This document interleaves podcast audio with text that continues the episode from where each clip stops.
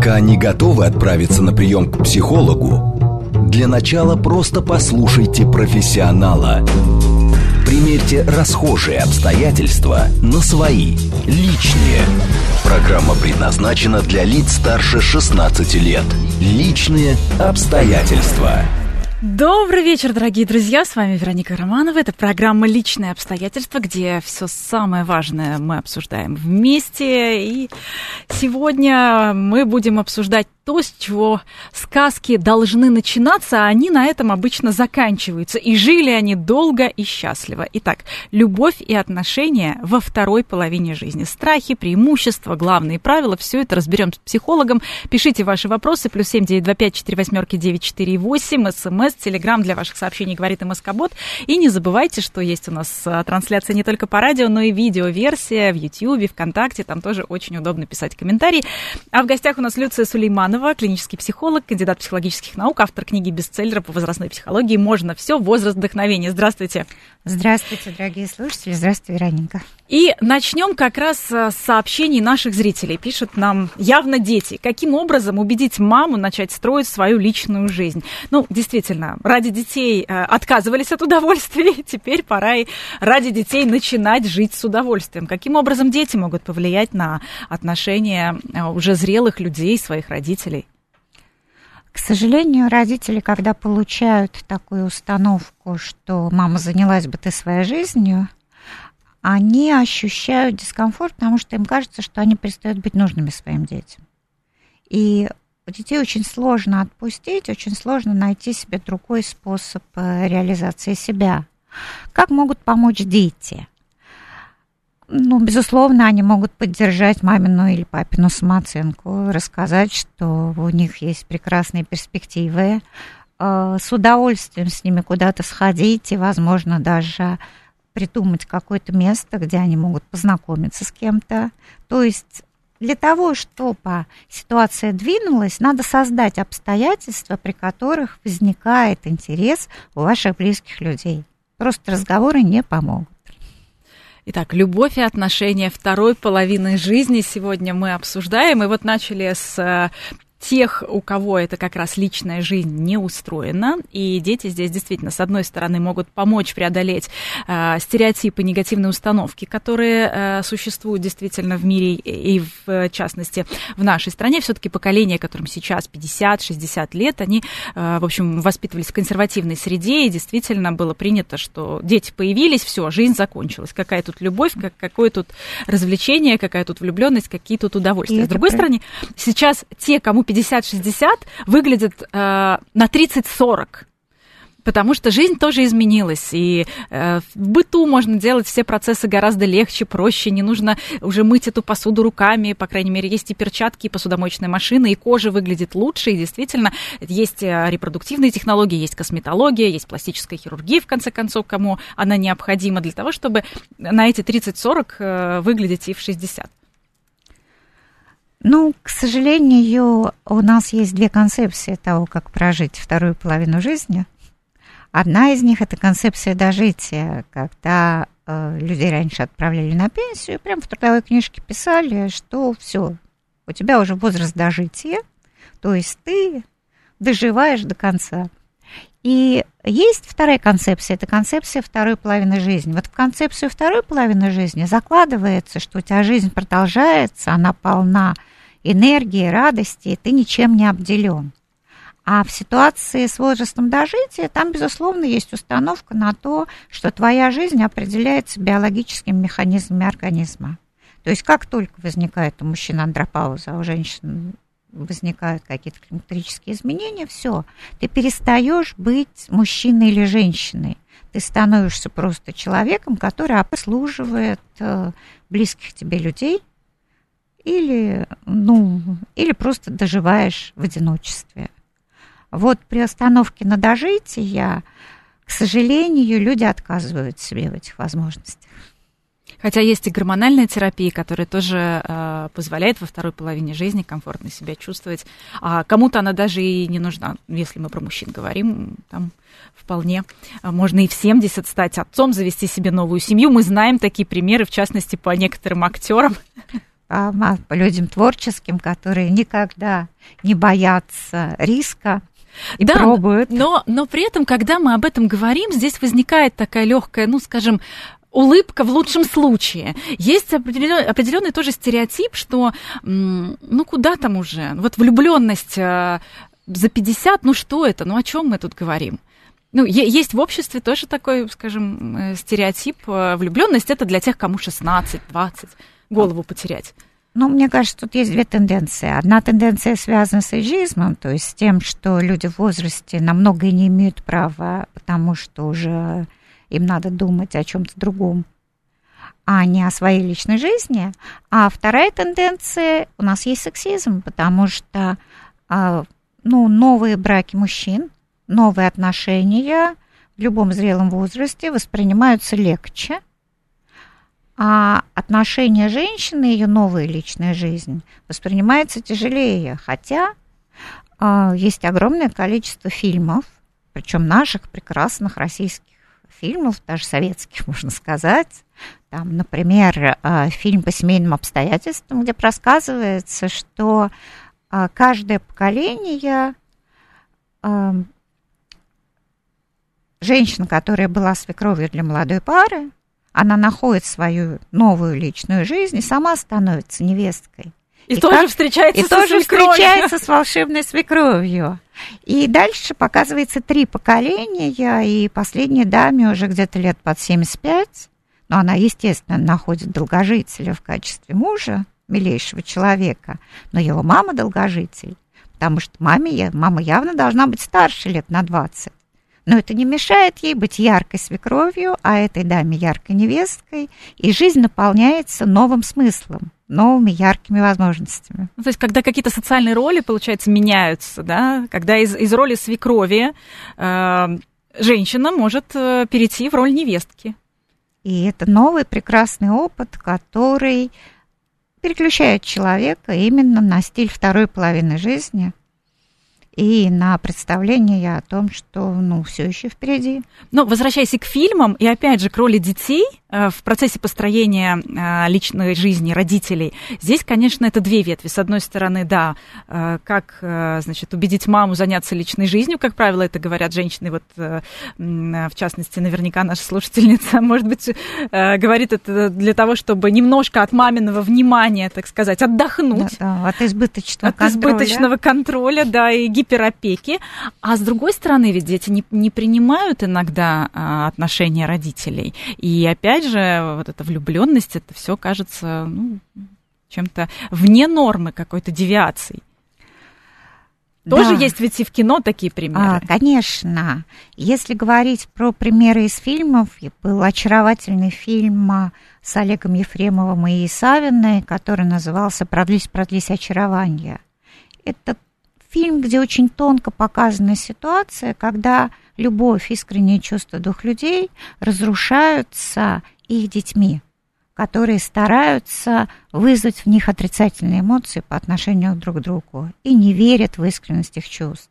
И заканчивается все достаточно грустно, потому что мы видим, что вместе с разрушенной любовью начинает чахнуть и сам человек. Это не позитивный процесс. Но мы помним, что у нас на самом деле все это началось еще в средние века, и тогда уже была ситуация, что даже любовь взрослого мужчины и молодой девушки не принимали. Считали, Наверное, наследники не принимали. Конечно, наследники не принимали, и, э, как, как это описывал Шиллер, рассказали, что нужно признать своего папу недееспособным. Они фактически добились, чтобы его признали недееспособным, любовь была разрушена. Ну, это такая романтическая средневековая история. Если же мы говорим про сегодняшний день, к сожалению, это вообще подростковая динамика у детей, потому что мы все часто сталкиваемся, что когда у родителей возникают новые семьи не в 50, а даже раньше, в 30 и в 40, дети ведут себя по отношению к новым партнерам своих родителей достаточно жестко и провокативно, и добиваются именно за счет вот этого гормонального разрыва. И, к сожалению, этот гормональный настрой сохраняется такой подростковый у детей более старшего возраста, И они также бьются за жизнь их родителей, потому что они никак не могут с ними расстаться и признать их право на свою личную жизнь. Но, но если э, мы говорим э, про подростковый настрой, то иногда общество боится, что этот самый подростковый настрой будет и у человека за 50, э, поскольку э, сама по себе какая-то страсть, э, вот эта гормональная буря наделяют правом на всю, всю эту прекрасную эмоциональную палитру а, только тех вот кому, допустим, 20, 30. 18, сейчас 30 откладываются постепенно. Новая да? фишка 40, да? Да, да, 40 новые 30, 30 э, новые 20 и так далее. Но все-таки, если мы говорим про тех, кому 60 или 70, то сама по себе влюбленность, она как будто даже не допускается. А ведь на самом-то деле э, в этом есть логика, поскольку гормональная подоплека которая как раз и провоцирует столько эмоций, действительно, она в более молодом возрасте. Но случается ведь любовь? Случается ли ведь вот та самая страсть и в более зрелом возрасте? Или нет? А. Или это попытка скорее э, схватиться за молодость, носить короткие юбки и играть в историю, что мне все время 16, хотя уже скоро 80? Ну, есть такая динамика. Это как раз про дожитие, когда ты не хочешь признавать, что у тебя меняется возраст, и ты выбираешь стратегию отношений со своим партнером так, как будто тебе 16. И с одной стороны, общество частично это одобряет. Это модная история 20 лет назад, которая звучала, что мне всегда 18, вот эти поздравления с юбилеями, которые звучат. 18 и много месяцев. Да-да, а нашей маме уже, как всегда, 18, и уже это 50 раз. То есть, а, в принципе, отрицание своего возраста обществом одобряется. Но сейчас появилась новая тенденция, когда люди осознанно подходят к ситуации, что у них есть возраст, и они строят свою жизнь именно потому, что им нужен этот возраст впереди. Им нужно это время, и они понимают, что они могут, что они не могут, но при этом искренние чувства у людей есть. Почему? Потому что в определенном возрасте, во-первых, конечно, гораздо выше интеллект по взаимоотношениям и по всему, что связано, ну, даже с интимной жизнью. То есть люди внутренне имеют огромный опыт, и они могут совершенно по-другому построить отношения. Во-вторых, когда партнеры уже взрослее, им не надо соревноваться с друг с другом, что очень характерно для молодых пар. Ну, плюс, скорее всего, у людей уже есть дети, и уже они не так эгоистичные, как те, кто встречаются в 18, 20 или там в 30. Ну, безусловно. И потом есть еще понимание, что, ну, вообще есть исследования, которые доказали, что для мужчин отношения э, после определенного возраста это большой подарок судьбы. Это мужчин всегда расцветают в таких отношениях, а у женщин бывает два варианта. Или действительно все складывается прекрасно, или для нее это очень нагрузочно. И вообще эти исследования произвели такой эффект разорвавшейся бомбы. Все возмущались и говорили, что это сексизм по отношению к мужчинам. Поэтому, когда мы говорим о прекрасных дамах за 50, которые хотят выстраивать новые отношения, не надо торопиться. Мужчина выиграет всегда – а вам надо присмотреться.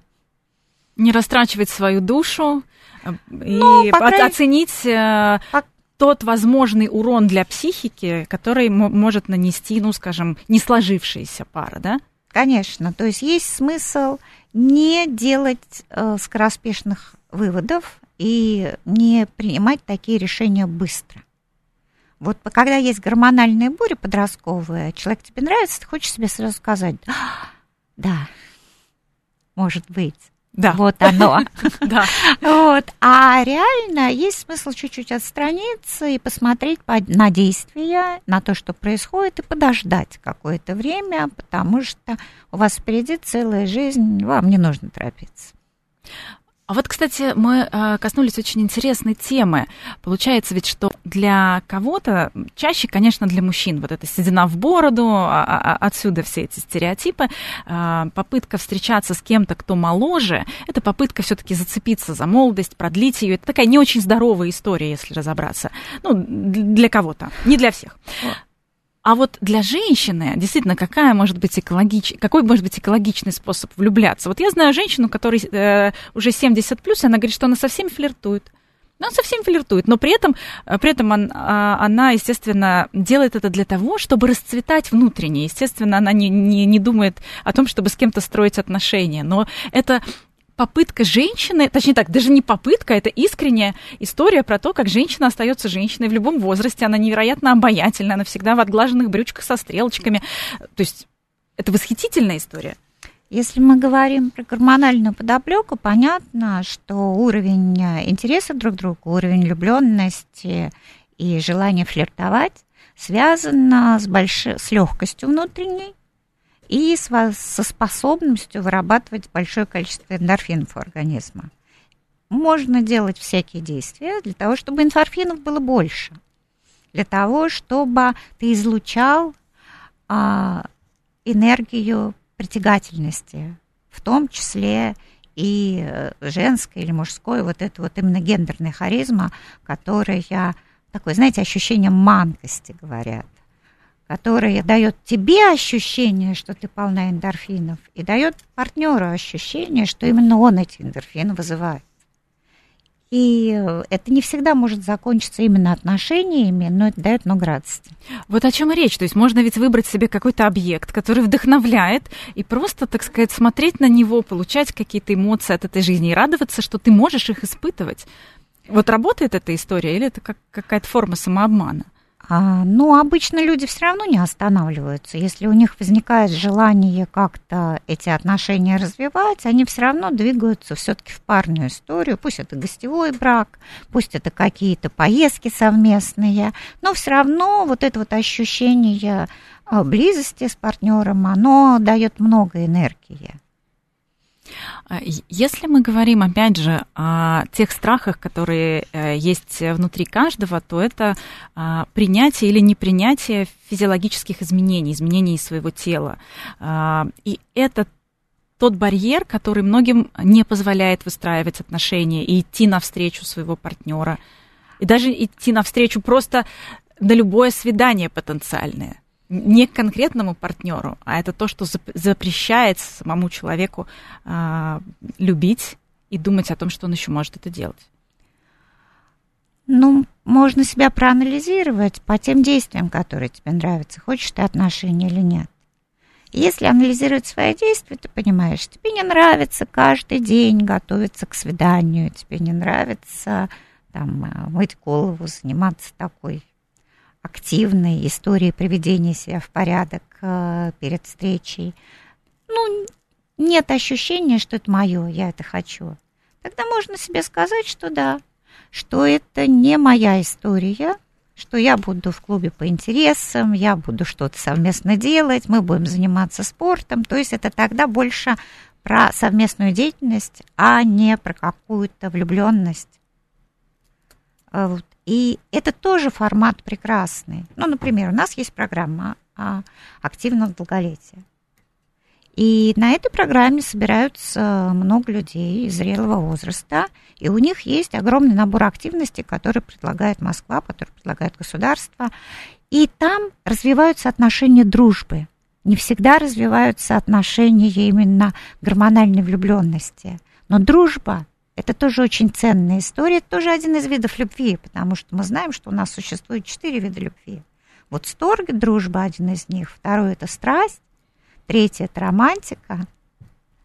Иногда бывает все сразу, но дружба, надо не забывать, что такое партнерство может быть одним из вариантов длительных прекрасных отношений, которые будут вас радовать. Вот мне кажется, что дружба, она гораздо даже более значима, чем любовь, потому что в любви есть аргумент. Завяли помидоры, ну все, ну что тут уже сделать? Ну все. Это, это, в конце концов, в качестве аргумента решающего на стадии разрыва может сработать. Действительно, здесь ну, ничего не попишешь. А вот дружба, когда мы выбрали друг друга по человеческим качествам, потому что мы подходим на ценностном уровне, ну здесь, наверное, каких-то аргументов про все не может быть.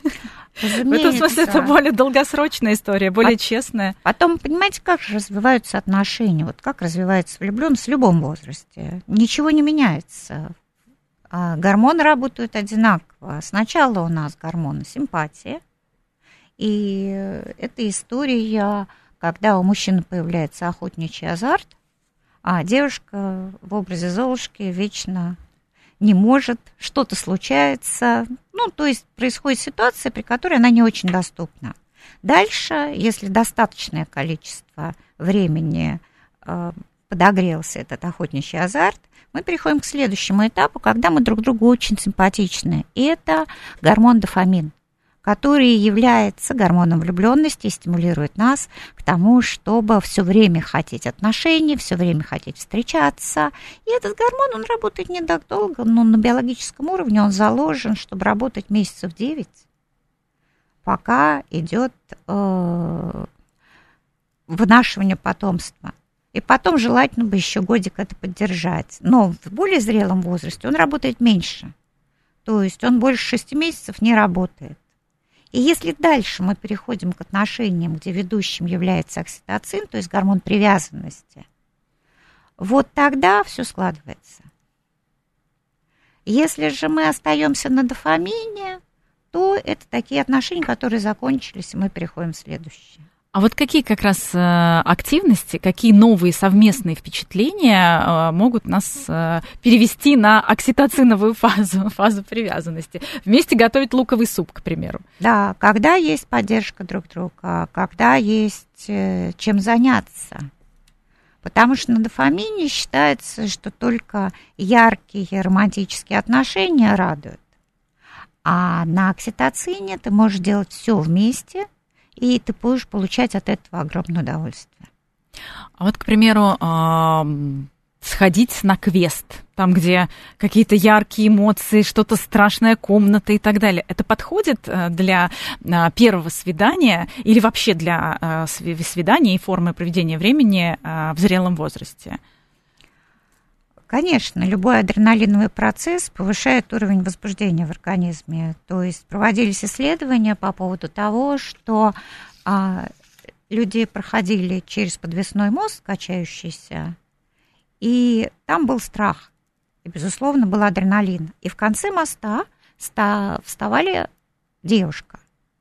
И те, кто шел по раскачиваемому мосту, им казалось, что девушка гораздо красивее. То есть наше восприятие меняется, потому что возбуждение, принимает, возбуждение от страха принимается за энергию интереса. Ага. Мы путаем эти эмоции. Ага, то есть мы их испытываем на самом деле не от человека, а от всех вот этих обстоятельств скопом, но при да. этом и человек нам становится и симпатичнее, и интереснее, и все это получается, скажем, как в кино. Ну да, и потом это тест. Если мы видим, что партнера можно уважать за блестящие решения, за творческие находки, за то, что он себя в этом процессе, ну вот в походе, например, прекрасно проявил, то возникает чувство привязанности, интереса, завязанное не только на том, что у него красивые глаза и хорошо, эм, ну, и спортивная фигура. Срабатывают еще человеческие привязки. Ну, кстати, да, сейчас гораздо проще все-таки э, оставаться в прекрасной физической форме, поскольку даже в городском пространстве для этого есть огромное количество возможностей и бесплатных возможностей для того, чтобы в любом возрасте поддерживать свою э, форму, свое тело. Э, если коротко, где можно познакомиться в случае, если э, вот есть такое желание, а на работе, например, ну как-то неудобно? Ну, рабочие процессы, а, во-первых, в некоторых э, местах просто не рекомендуется иметь роман на работе. Это первое. Во-вторых, э, где можно познакомиться? Там, где есть совместная активность. Там, где вы делаете то, что вы очень любите. Тогда это вас вдохновляет. И желательно, если вы при этом что-то делаете, а не просто пришли в консерваторию и слушаете – Хотя бывает, что и там тоже знакомятся. Вообще люди, которые излучают эндорфины, знакомятся везде. Прекрасно. Вот с этого как раз нужно начинать. Э, сегодня говорим про любовь и отношения в зрелом возрасте. Продолжим сразу после новостей. Пока не готовы отправиться на прием к психологу, для начала просто послушайте профессионала. Примерьте расхожие обстоятельства на свои, личные. Еще раз здравствуйте, приветствуем всех, кто, возможно, к нам только что присоединился. С вами Вероника Романова. Это программа «Личные обстоятельства», и сегодня мы говорим о любви и об отношениях в зрелом возрасте. Пишите ваши вопросы, плюс семь девять два пять четыре восьмерки девять четыре восемь. Телеграмм для ваших сообщений говорит МСК-бот. И не забывайте, что трансляцию нашу можно не только слушать по радио, но и смотреть видео-версию в YouTube или ВКонтакте. И там тоже очень удобно писать комментарии. В гостях у нас Люция Сулейманова, клинический психолог, кандидат психологических наук, автор книги по возрастной психологии можно все, возраст вдохновения. Еще раз приветствую. Вот мы сейчас говорили о том, что да, есть много каких-то негативных установок, когда люди сами себе запрещают отношения, хотя вроде бы, может, и хотелось. А если не хочется, вот э, и на этого посмотрела не хочется, и на эту. Да зачем они все? Уже все знаю, есть какой-то травматичный опыт, уже, в общем-то, просто нет эмоций, нет какого-то вдохновения, что ли. Как нет это? энергии. Энергии, наверное, да. Но это зачем мне кого-то обслуживать, зачем мне кому-то носки стирать? Так, это вопрос о том, кто выигрывает от брака в зрелом возрасте. Да, вот. Но, э. но тем не менее, просто эмоции ведь это признак э, психич... психологического комфорта и психического здоровья человека. То есть они должны быть, должны появляться. Безусловно, эмоции у нас теряются, когда у нас происходит выгорание. Выгорание происходит либо на физической усталости, болезнях или еще на чем-то, либо наоборот, именно установка на то, что я старею, мне это сложно принять, ориентирует нас на то, что мы фиксируемся на этом и не можем разрешить себе опять повернуться в сторону второй половины жизни, а мы уже рассматриваем свою жизнь как дожитие. Есть масса приемов, как развивать в себе вот эти вот волшебные эндорфины и как э, вызывать эти ощущения. Это, знаете, это как с улыбкой. Хочешь, чтобы у тебя было хорошее настроение, посмотри в зеркало, улыбнись, посмотришь, возможно, это даст хорошую историю. Больше будешь улыбаться, больше будешь смеяться, больше будешь танцевать. Это даст однозначно будет стимулировать выработку наших прекрасных эндорфинов. Что происходит э, между парами, если использовать всякие маленькие техники для активизации драйва между партнерами? Так. Значит, есть э, исследования, что если, а, неважно, мужчина или женщина, сейчас уже пары имеют равные права на подобные действия, но если смотреть партнеру прямо в глаза, во-первых, в течение первых 20 секунд мы понимаем, нам интересен этот партнер или нет. Угу. Но если смотреть на него 10 секунд, не отводя взгляд прямо, и желательно еще при этом улыбаться, то это стимулирует выработку тестостерона. Угу. Это первое. Второе, а, есть смысл подумать, что твоя внешность должна соответствовать молодости. Так как современная косметология дает такой расплывчатую возможность на, ну, то есть не дает возможности четко определить возраст, это правда. Это правда. Сейчас 20-летние девушки выглядят, как будто им 35, а, потому что они, ну, скажем так, наверное, злоупотребляют, да, походом к косметологу, так и э, девушка в 50 выглядит на 20. Такое бывает, и, и на 30. Безусловно. И определить практически сейчас невозможно, да. Ну, если с точки зрения вообще разговора, у кого эффектнее и интереснее внешность, Безусловно, юность привлекательна. Тут не будем лукавить, это здорово. Поэтому, но привлекательность юности заключается не в том, что это какие-то безморщинистые гладкие э, лица и такие же тела. Это история таких чистой кожи, ощущение свежести от тебя исходящее, а, волосы, которые хочется потрогать, это все активизирует наш гормональный интерес к партнеру или к партнерше. И это важно помнить. Еще очень важный момент – это стиль в одежде, который свидетельствует о легкости. Когда мы смотрим на партнера и понимаем, что он застегнут на все пуговицы, или женщина тоже в образе сиротские цвета, и ну, не очень удобная обувь, то возникает ощущение, что, ну, в общем, человек и по характеру такой. С ним будет тяжело. Нелегко, да. Если вы хотите а, вызвать вот это ощущение драйва эндорфинов, то нужно э, взять стиль одежды, где есть ощущение того, Свобода, что вы движения. свободны, вы легки, вы все себе можете разрешить. Еще очень важный момент, часто говорят, что, наверное, очень важно, чтобы были какие-то позы, на которые обращает внимание партнер и так далее. На самом деле а на биологическом уровне работают два фактора. Двигающиеся бедра, угу. потому что идет оценка на биологическом уровне, способен ли твой партнер к деторождению. Угу.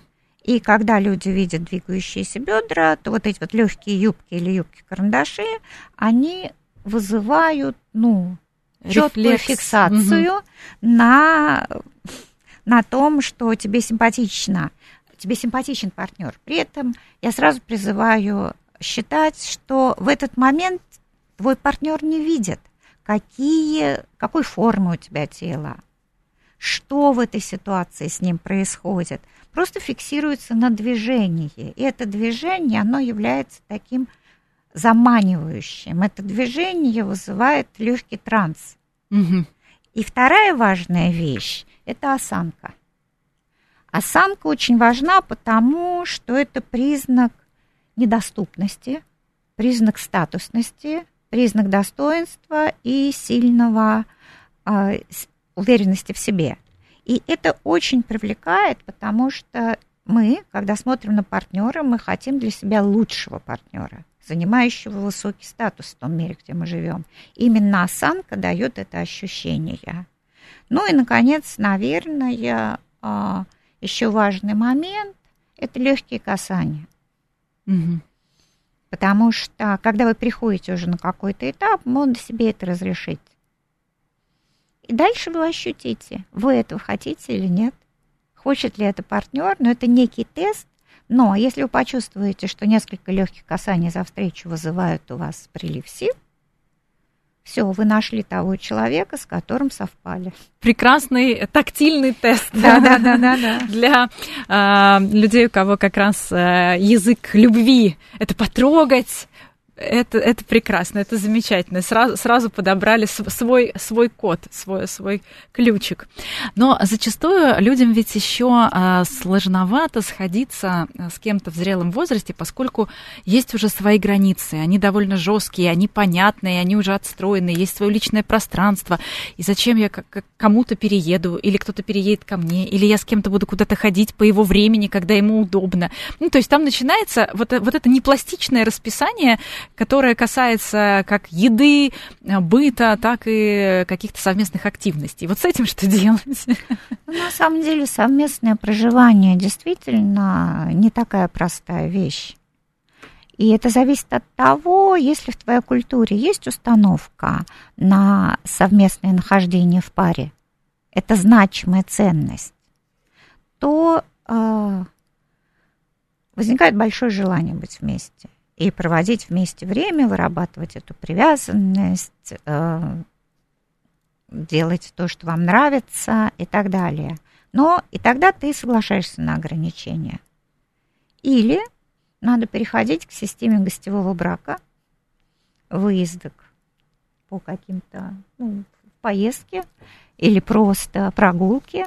И это тоже дает такое же ощущение. И мы видим, что пары, которые не пересекают границы, не начинают вместе ругаться по поводу того, какой суп они хотят сегодня, они прекрасно, легко проживают все это. И, кстати, вот у нас тут дети говорили, что они переживают за браки родителей, что это не есть а, для них э, легкая история.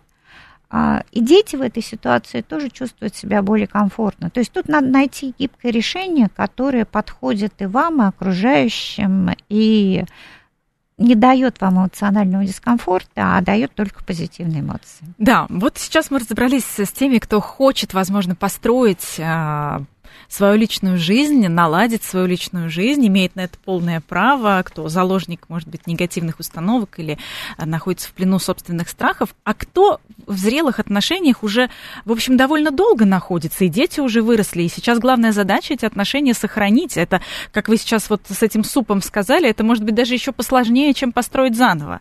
Здесь какие советы мы можем дать, там, начиная от уважения к партнеру, которого ты уже знаешь вдоль и поперек, и уже действительно есть, может быть, какие-то основания его не уважать, на что-то быть обиженным. Здесь как э, к общему знаменателю прийти и вторую половину жизни э, ориентировать не на дожить, не на совместное дожитие и терпеть друг друга, а действительно наслаждаться. Это с, очень часто мы сталкиваемся с тем, что за период нашего совместного проживания у нас уже накопился счет друг другу. И я по этому поводу могу порекомендовать прекрасный фильм а, с Мэрил Стрип, называется «Весенние надежды». Это о паре уже зрелой, которая вдруг решила поехать к семейному психотерапевту, и а, там показывается, как они эти отношения через открытость, через честность друг с другом а, пытаются обновить, перезагрузиться. Естественно, это не история, что они два раза встретились и сделали какие-то яркие движения э, из серии подарки, прогулки и так далее. Нет. Проходит время, они возвращаются в меньшей эйфории, но что-то меняется. И они начинают больше ценить друг друга и чувствовать человека. Я очень часто сталкиваюсь с ситуацией, что остаются травмы, нанесенные когда-то. То есть, если в браке были измены, то первое, что нужно сделать, эти измены внутренне проработать, освободиться от них. Потому что это ну, ситуация, которая остается у людей надолго. И как раз в более зрелом возрасте начинает вспоминаться – это травма, которая нанесена. Это очень важный момент, во-первых, сказать себе открыто, что а, это меня тревожит, и что я хочу с этим разобраться. Это очень важный момент. Второй момент – это понимание, за что ты ценишь партнера. И вот эта вот фишечка, давайте будем отмечать, что хорошее каждый из нас сделал друг другу сегодня. Это все укрепляет отношения, это стабилизатор. Если же есть настрой на то, чтобы мы хотели, ну, проживать жизнь поодиночке, мы начинаем фиксироваться на негативе, который приносит партнер. Очень много зависит от восприятия. Угу. Ну и, конечно, есть темы, которые как красная тряпка для каждого из партнеров. Вот, может быть, просто договориться, что мы, например, не касаемся там политики или не спорим, кто лучше, кошки или собаки, в случае, если мы так и не договорились по этим вопросам. Или мы не обсуждаем э, выбор детей, их высшего образования. Ну, то есть, может быть, просто отказаться сознательно от каких-то тем. Для того, чтобы не поссориться. Да поскольку они, как правило, являются тем самым яблоком раздора. Возможно ли это? Или это какая-то искусственная завеса тогда? Ну, есть э, семейная психотерапия, я активно рекомендую такие предписывающие вещи, говорить друг другу стоп и так далее. Но по моему опыту не срабатывает, не получается. Потому что а если у тебя огромное количество тем, которые ты должен не обсуждать. Да, много, много красных флажков. Да, да, да. Ты живешь в таком, ну, в, в таком а, пространстве, где у тебя вообще нет свободы. И поэтому очень важный момент это все-таки научиться разговаривать и договариваться, и не бояться конфликтов, потому что конфликт у нас не является признаком нелюбви. Конфликт является признаком того, что у вас разные точки зрения – и дальше вы ищете компромисс. Это просто искусство переговоров. Оно очень сильно облегчает жизнь. Поэтому я предпочитаю не замалчивать какие-то темы, рекомендовать.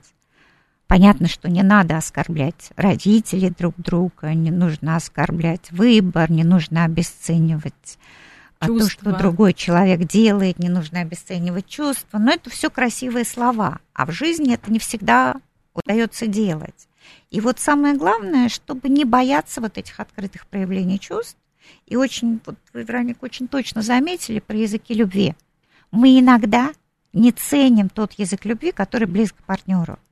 Например, очень часто мужчины проявляют свою, их язык любви – забота. Они заботятся о ваших базовых потребностях. Мусор вынес, вынес. Еду принес, принес. Ну, то есть он заботится о том, чтобы принести продукт, он заботится о том, чтобы сделать жизнь э, такой... Э. Ба- отремонтировать все, что нужно и так далее. И это огромный, э, огромное проявление любви. Но очень часто, когда люди устают немножко уже от брака, начинают думать, что у нас нет романтика, у нас эмоциональное выгорание, его надо лечить только выходами куда-то, переключениями, интересными поездками. То есть люди хотят какой-то более идеальной картинки. Об этом точно можно говорить, но обязательно важно отметить сначала для себя, какой язык любви есть у партнера и насколько вы можете его оценить. И вот когда мы внутренне, знаете как, пропишем историю дневника благодарности в течение месяца по отношению к нашему прекрасному партнеру и по отношению к себе лично, потому что мы выбрали его, очень многое меняется.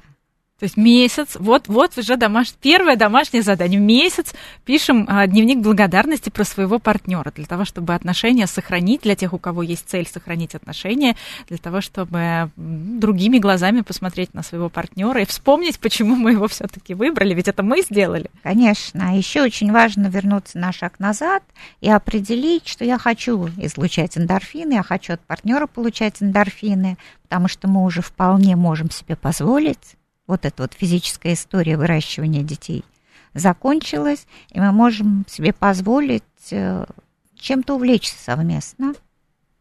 Без чувства вины, что мы не додаем своим детям. Да, однозначно. И, но при этом очень важно не ломать партнера, потому что начинаются вот эти прекрасные истории. Я хочу танцевать, а мы он не хочет, а он лежит на диване, а у него уже давление не то, ему уже не до танцев. Ну, тут на самом деле люди, которые долго прожили, у них уже есть набор каких-то совместных ритуалов, которые им нравятся. Они уже их выучили. Самое главное начать их реализовывать. Но, но тоже аккуратненько, потому что мы с вами в первой части поговорили про шатающийся мост, качающийся. Он все-таки не всем подходит. Надо сначала давление померить а, безусловно. и оценить и найти способы, которые будут это давление снижать. Без ссор не обойдется семейная жизнь, борьба за взаимное уважение продолжается до последнего вздоха, пишут нам наши слушатели совершенно прекрасно. Но здесь, конечно, есть, есть тот самый кризис пустого гнезда, с которым сталкиваются пары, у которых выросли дети, и действительно вся жизнь вот была для детей, для детей, а теперь вроде бы как для, себя. И здесь надо взять ответственность за себя и, и понять, чем себя наполнить, потому что никто, ну, условно говоря, э, никакая совесть не стоит над тобой, потому что когда ты детьми не занимаешься, здесь понятно, вот этот фактор срабатывает, а, а здесь вроде бы как ты должен получать удовольствие, должен. Чувствуете, да, вот этот вот нюанс? А, ну, у нас вообще под запретом гедонизм как философия жизни. То есть получать удовольствие не есть хорошо. У всех есть вина по поводу того, что они получают удовольствие, и они приносят пользу. А, и, кстати, сейчас прекрасно вышел фильм «Счастливый человек» как раз по этому поводу. О том, что если ты не отдаешь ты чувствуешь себя очень дискомфортно и ненаполненно. Ну, на самом да, деле... Да-да-да, там как раз про честность, да. про честность вот этой отдачи, для чего да, ты это делаешь. Да, да. И тут очень важный момент. А когда, чтобы... Ведь как мы под, э, подкидываем дрова в огонь нашей любви э, в длительных отношениях? Это либо новые дети, либо новые проекты, либо что-нибудь новое из серии мы построили, мы вырастили розу, мы сделали вот это. Это все вещи, которые дают вам ощущение совместной победы. Вот надо найти для себя несколько интересных совместных побед и к ним идти. Например, выучить вместе какой-нибудь иностранный язык. Почему бы нет? И память потренировать. Э, и при этом совместно отметить какую-то победу. Даже экзамен можно сдать. А, вот много 40-летних пар на грани развода, спрашивает Анастасия, наша слушательница. Действительно, вот здесь я бы к вопросу Анастасии еще добавила следующий. Как понять, опять же, детям, вот начали с детей, и, в общем-то, наверное, будем закругляться тоже, что, может быть, надо посоветовать родителям разойтись, что они всю жизнь мучили друг друга, и сейчас, может быть, есть время найти кого-то другого. Вот как это здесь очень, пон... Это как очень здесь тонкий момент. Понять? У меня есть э, очень трагические истории, когда дети брали на себя ответственность за жизнь родителей. И, например, девятилетняя девочка говорила папе о том, что он здесь несчастлив, иди в свою собственную жизнь, и в результате она долго жила с огромным чувством вины после, потому что папа так и сделал. И я здесь все-таки считаю, что детям никогда не нужно вставать на позицию выше родителей и сообщать им, как им надо жить. Это выбор родителей. Если они захотят разойтись, пусть они расходятся. Дело в том, что просто в 40 лет это сложный очень возраст. Это поколение сэндвич. Потому что Долж, должны еще своим э, Конечно, родителям есть ответственность за своих родителей, плюс есть ответственность перед детьми, особенно перед сложными подростками. Это огромная нагрузка. То есть люди устают не потому, что им вместе плохо, они устают от того, что очень много задач, и они с ними не справляются. И если есть возможность друг друга разгрузить, то вы получите очень эффективный результат, потому что это период, он заканчивается. А если мы говорим про 60? Если люди так и не стали счастливы друг с другом? И вот дети выросли. И мы чувствуем пустоту. Ну да, то есть вот, может быть, есть смысл, поиск... еще есть возможность найти кого-то другого. Но я вижу эту ситуацию по-другому. Надо начать с какой-то творческой составляющей у себя. Надо искать э, вдохновение в творчестве, в, в увлечениях. И это даст очень много энергии и очень много радости. Я считаю, что разойтись и искать другого партнера – это признак того, что вы в этой паре уже не доработали – и, скорее всего, эти ошибочки тоже всплывут. Все будет то же самое. А, надо попробовать все-таки поработать с тем, что есть, а начать лучше с тем, чтобы заняться собой, своим творчеством, своим вдохновением. И тогда вот с этой точки вы прекрасно можете выстроить отношения с партнером, потому что чуть-чуть будет больше границы, чуть-чуть будет больше свободы, и вы опять станете друг другу интересны. Чуть-чуть больше позитивных эмоций, Конечно. которые не связаны друг с другом, но тем не менее наполняют пару. И еще а, один вопрос. А, Все-таки дети боятся не отношений своих родителей, а новых браков. Немало сейчас таких хитрых браков. Вот а, когда людям, которые встречаются уже во второй половине жизни, принимать решение, жениться или нет. Вот нужно это делать, как вы считаете? Или уже просто жить вместе и радоваться? Это тонкий момент. Вообще мы сейчас всем рекомендуем брачный контракт. Потому что когда ты заранее обдумал, какие будут наследственные отношения, когда ты заранее обдумал, что не обделяешь своих детей за счет нового партнера, то это честные отношения.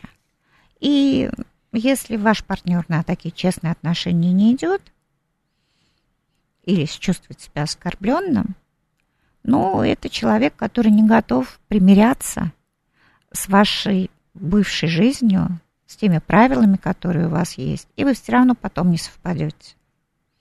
Вы можете не записывать его у нотариуса, но вы можете в любом случае все это обсудить, расписать и получить конкретное соглашение, на которое вы будете опираться. Еще буквально у нас остается 30 секунд. А, немало таких случаев люди после 70 встречают а, человека и говорят, что ждали его всю жизнь. Как вы это объясняете? Дело в том, что когда а, в этот момент очень хочется почувствовать, что а, какая-то радость в жизни, ты все-таки имеешь право ее получить. И тогда мы начинаем идеализировать партнера рядом, потому что это прекрасно окрашенные чувства, потому что очень благодарны ему – за то, что именно сейчас, неожиданно для себя, мы вот это ощутили. Это совершенно реально. Тут просто не надо делать скороспешных действий. Прекрасно. Конечно, возраст не спасает нас от любви, как мы сегодня поняли, но любовь спасает от возраста. Спасибо большое, Люция Сулейманова была у нас в гостях, говорили о любви и отношениях в зрелом возрасте. Программа «Личные обстоятельства». До встречи через неделю.